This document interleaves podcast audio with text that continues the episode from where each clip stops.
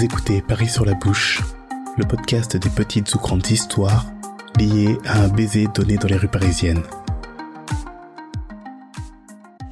Euh, eh bien, nous sommes dans le 6e arrondissement, rue du Cherche-Midi, qui est une rue dans laquelle j'ai habité pendant deux ans et demi. Et j'aime beaucoup ce quartier parce qu'il est. Enfin, j'ai une relation un peu ambivalente à ce quartier en fait parce qu'il est à la fois lié à un des moments les plus heureux de ma vie et aussi un des moments les plus malheureux. Ah, ok. du coup, j'ai toujours une relation un peu paradoxale euh, avec. C'est toujours très bizarre pour moi de revenir ici. Euh, mais là, j'ai choisi de raconter un moment heureux voilà, de ma vie dans ce tout petit appartement qui avait euh, euh, le bénéfice d'être euh, au rez-de-chaussée sur une très jolie cour euh, fleurie Dont s'occupait une des dames de l'immeuble avec qui je suis restée très proche. Euh, on est euh, il y a deux ans, du coup, quand je passais euh, le barreau.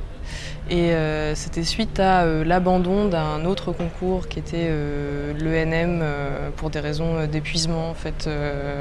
Donc je me suis dit que j'allais passer le barreau, je sais pas trop pourquoi, parce que euh, parce que je refusais de ne pas avoir un concours euh, dans cette très grande tradition française un peu débile, euh, voilà. Parce que j'avais déjà eu des concours avant, donc je voulais absolument un autre concours. C'était un peu, voilà, un peu contre contre ma bonne santé.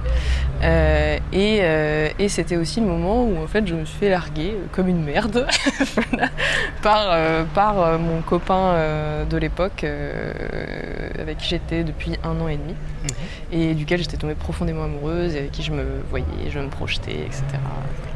Et il m'a un peu quittée parce qu'il me trouvait trop indépendante et parce qu'il pensait que je l'avais trompée, ce qui était faux. Donc euh, voilà, Voilà, la, la- la Voilà, vérité voilà. rétablie. la vérité rétablie. Ouais. Enfin, elle était déjà là, en fait, en elle fait. était déjà là. Donc euh, voilà.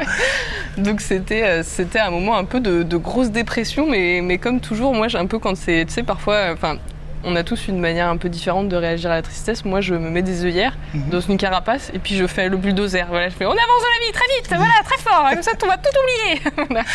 Le malheur n'existe pas. Et tu fonces, tu vas dans un mur, euh, à te taper la tête, euh, tout va bien.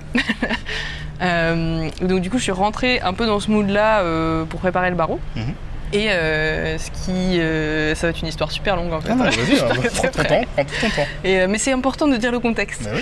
Et, euh, et en fait, euh, sur le barreau, tu sais, on était en plein Covid. Mhm. Donc en fait, au début, on a rencontré les gens qui passaient, euh, enfin, qui étaient dans la même prépa, qui étaient Cap Avocat.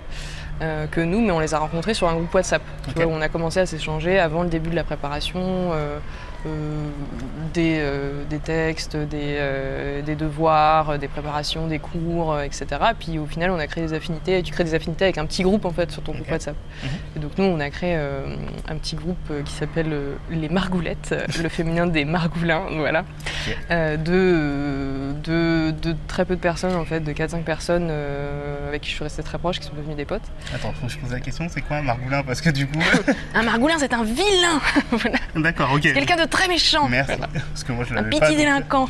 Ok, pardon. Euh, et, euh, et en fait, c'est une référence parce que notre professeur euh, de droit des contrats se référait tout le temps aux personnes, bah, par exemple, qui violent le droit contractuel, ou enfin, en gros, les méchants, tu vois, de droit, comme des margoulins, voilà, des vilains margoulins.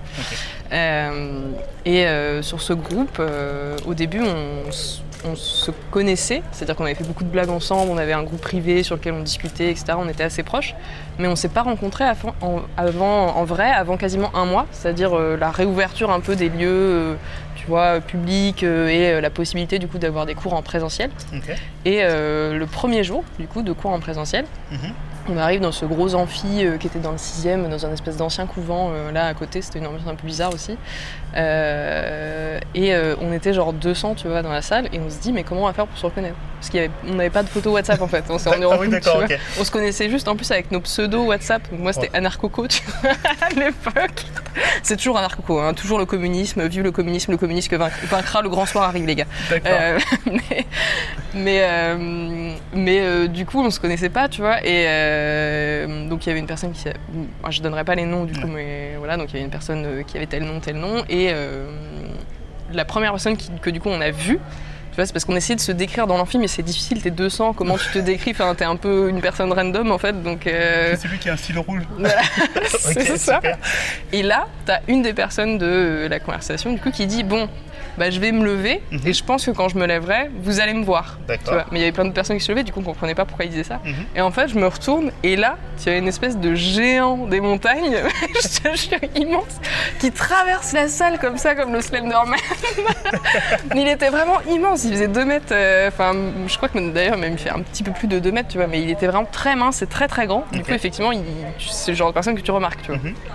Bon, en plus d'être euh, assez beau, tu vois. Voilà. Et, euh, et donc c'était la première fois que je l'ai vu euh, lui et euh, on a commencé donc à se voir du coup régulièrement pour euh, les cours mais toujours dans, un, dans notre groupe d'amis tu vois. Ok. Et il n'y avait pas tellement de euh, moi j'étais un peu euh, bah, du coup j'étais un peu dans une période où j'étais vraiment très renfermée euh, sur moi-même Mhm. donc euh, du coup j'étais pas j'étais très imperméable en fait à, euh, aux sollicitations romantiques D'accord. ce qui est très inhabituel parce que donc si vous avez déjà écouté ce podcast, vous savez que euh, moi et la gaudriole c'est c'est une grande histoire d'amour. Mais du coup c'était aussi une période hyper inhabituelle dans ma vie où j'étais complètement où j'étais complètement en fait euh, coupée de quelque chose qui est hyper important pour moi et qui définit vraiment ma personnalité, c'est la sensualité en fait. Mhm. Et je, je- vraiment je reconnaissais plus, tu vois. euh, J'avais plus de connexion en fait, c'était super bizarre, j'avais le cœur complètement sec. Ça t'était Euh, déjà arrivé avant ou pas? Non, jamais. D'accord. Parce que j'avais déjà subi des grosses ruptures, mais ça m'était jamais arrivé de me couper de ma sensualité complètement. Ok. Et, euh, et du coup, il m'avait- il m'a dit d'ailleurs plus tard, euh, après euh, certains événements que je vais mentionner, qu'il avait tenté des trucs, mais que j'avais pas du tout vu, tu vois. Mais c'était juste que j'étais pas en capacité de les recevoir. Mhm. Et, euh, et euh, au fur et à mesure des conversations et des blagues, etc., on fait une blague sur euh, un truc de youtubeur lié à un slip rouge, tu vois. D'accord. Et donc, cette personne envoie, genre sur notre conversation, on avait beaucoup de discussions assez rigolotes, mais il envoie sur, une conversa- une- sur notre conversation une photo où il prenait une pose un peu athlétique avec un slip rouge. C'est très bizarre, mais d'accord. Et en fait, il m'a dit plus tard, cette photo, je l'ai envoyée pour toi, tu vois, pour te réveiller, tu vois, pour te faire prendre conscience. Et, euh, et du coup, c'est vrai que ça m'a choqué, tu vois, j'ai vu la photo, je dit, ah, c'est pas mal. et là, la, la de, en moi s'est réveillée. Mhm. Euh, et, euh, et en fait, euh, ben, un peu de but en blanc, je lui ai dit Mais tu veux pas venir dîner à la maison? Tu vois, il y a vraiment 0 à 100 en 2 secondes. et, et il est venu dîner.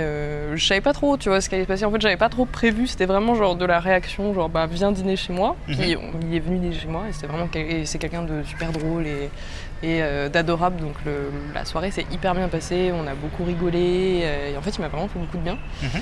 Et, euh, et donc, euh, à la fin euh, de la soirée, on était très alcoolisés. Mhm. Il a fini par me dire ce- que en fait, le strip rouge, c'était pour moi, tu vois. du coup, euh, C'est littéralement une mise à nu, quoi. Vraiment. voilà, c'était vraiment effectivement une mise à nu, mais un peu préalable à toute action Oui. romantique, ce qui est pas du tout comme ça normalement que ça doit se passer. Bref. Et, euh, et quand il m'a dit ça, ben, je l'ai embrassé. Mhm. Et euh, ça m'a un peu, du coup, tu vois, ça m'a un peu réouvert, en fait, euh, progressivement euh, aux autres, Mhm. et aux hommes. Et, euh, et bah, c'est vraiment. En plus, c'est quelqu'un que je continue à fréquenter aujourd'hui. hein. On, se, on se connaît toujours et on se fréquente toujours de la même manière. Mhm. Et euh, c'est une relation qui dure du coup et, et c'est vraiment quelqu'un de je le vois un peu comme le jardinier de mon cœur tu vois. C'est à dire Oh. que j'avais vraiment le cœur tout sec tout rabougri tout fané là. Et euh, il est venu et puis il a mis son petit arrosoir comme ça. C'est pas du tout une métaphore que mais il a mis son petit arrosoir et, euh, et puis en fait il m'a il a un peu saupoudré genre de joie et de douceur une période qui n'était pas pour moi. Donc, donc vraiment c'est quelqu'un d'extraordinaire. Voilà. Je terminerai là cette histoire Merci. de rien.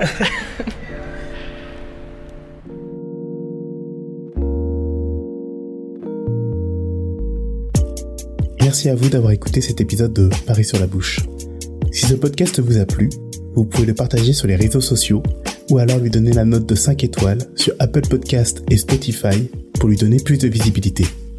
Vous pouvez aussi suivre ce podcast ou me contacter sur Instagram via la page paris.surlabouche ou encore grâce aux différents liens disponibles dans la description de cet épisode. Enfin, vous pouvez soutenir tous les podcasts produits par Podcast Stories ainsi que ceux à venir via les liens Utip ou Tipeee disponibles eux aussi dans la description. En attendant, je vous souhaite d'embrasser qui vous voudrez et où vous voudrez, mais avec consentement, et on se retrouve prochainement pour une nouvelle histoire.